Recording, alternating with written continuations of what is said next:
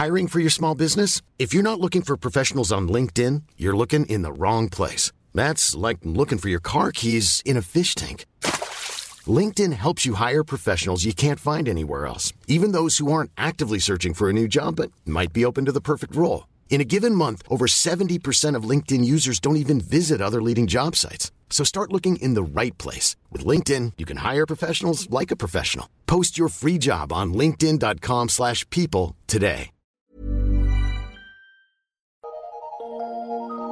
Eu sou Mário Persona e essas são as respostas que eu dei aos que me perguntaram sobre a Bíblia. Eu fico contente por saber que vocês pediram o seu lugar, a comunhão à mesa do Senhor, e agora aguardam serem recebidos. Também é bom saber que, enquanto isso, vocês estão promovendo reuniões aí na casa de vocês, na sua cidade, até poderem começar a congregar como assembleia de irmãos reunidos no nome do Senhor. Eu devo ter explicado que essas reuniões que vocês estão fazendo têm um caráter informal, apesar mesmo que vocês sejam mais de dois ou três, ou dois ou três, né? Como fala em Mateus dezoito, vinte. Mas como vocês ainda não estão em comunhão à mesa do Senhor, não existe também a prática administrativa que o Senhor deu aos dois ou três congregados ao seu nome. Eu falo da responsabilidade de ligar e desligar, ou seja, de tomar decisões ou destomar decisões em nome do Senhor, e também do caráter solene que tem uma reunião de assembleia.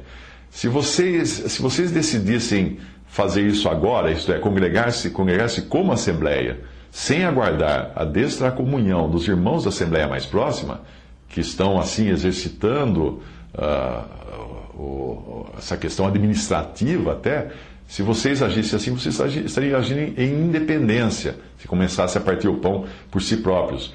E independência é um princípio que é contrário ao princípio do reconhecimento de que há um só corpo, no qual os membros não podem ser independentes uns dos outros e tampouco da cabeça que está no céu. Essas são questões pouco compreendidas entre os cristãos. Muitos acreditam que o simples fato de dois ou três cristãos estarem conversando das coisas de Deus é suficiente para se considerarem na condição de Mateus dezoito, vinte e poderem então contar com a promessa do Senhor que disse: aí estou eu no meio deles. Não, não é bem assim. Dois ou três cristãos que se encontram num ônibus, num restaurante, num parque, numa escola, em casa, ou mesmo numa sala ou salão reservados a reuniões cristãs, não estão, por isso, reunidos em nome de Jesus. Eles podem ter uma ótima comunhão juntos, podem conversar das coisas de Deus, ensinar uns aos outros, cantar hinos de louvor, mas o caráter ainda é de uma reunião informal.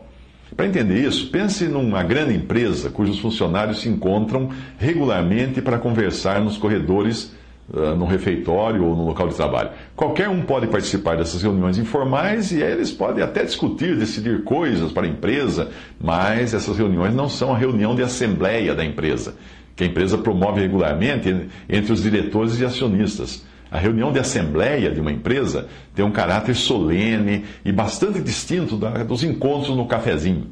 Existe um presidente para presidir a reunião, assim como nós temos o Espírito Santo presidindo uma reunião de assembleia. Uh, nos moldes de Mateus dezoito, vinte.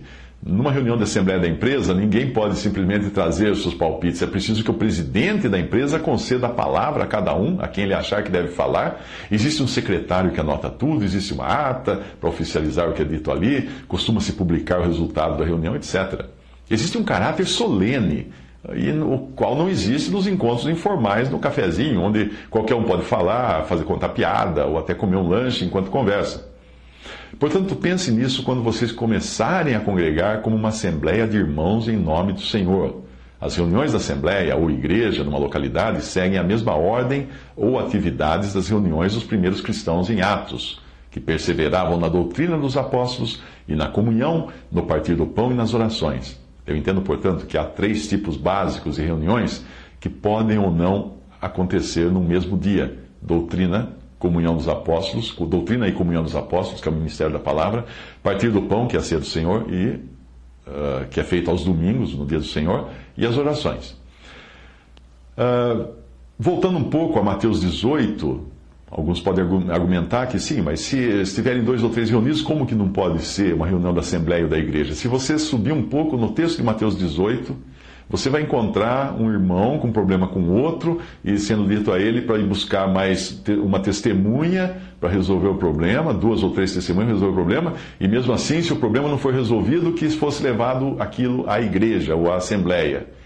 Se o fato de dois ou três estarem juntos já fosse uma assembleia, congregados no nome do Senhor, não teria sido preciso dizer para eles levarem o assunto à Assembleia, porque naquele, naquela situação já havia dois ou três, ou mais até, conversando ali. Ok? Mas agora vamos seguir em diante, de, e veja que interessante, nós não encontramos o mesmo caráter de uma reunião de Assembleia numa reunião de pregação do Evangelho, porque as reuniões da Assembleia são um momento exclusivo entre os santos e o Senhor, embora evidente, evidente que possam ter visitantes. Mas os santos estão reunidos ali não para o incrédulo, mas para o Senhor. Doutrina ministrada por aqueles que têm dons e ministério é algo para os já convertidos. A ceia do Senhor, que não é uma reunião de ministério ou de oração, mas de louvor, adoração, também tem um caráter de uma reunião de assembleia. Neste caso, particularmente para os que foram recebidos a comunhão mesmo do Senhor, embora visitantes possam assistir, mas não participam do pão, do vinho e também, obviamente, não da coleta. O mesmo acontece com a oração, que não tem, a reunião na assembleia não tem o mesmo caráter das orações em casa com a família, mas tem um sentido mais amplo e condizente com as necessidades que afetam os santos, de uma forma geral. Os irmãos trazem e explicam os motivos de oração antes de todos orarem por esses motivos.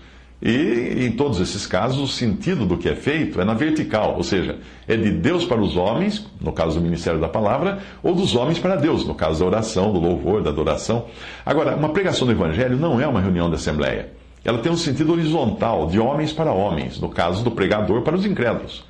Nesse caso, nós podemos dizer que é uma reunião de quem prega o Evangelho e não da assembleia. Quem prega tem a responsabilidade pelo que acontece ali, uh, e onde o Evangelho é pregado, que pode às vezes coincidir com a sala onde são feitas as reuniões formais da Assembleia. Outras reuniões, que também não são reuniões da Assembleia, são a escola dominical, para ensinar o Evangelho para as crianças, para os jovens. Elas têm o mesmo caráter de uma reunião de pregação do Evangelho, só muda o público.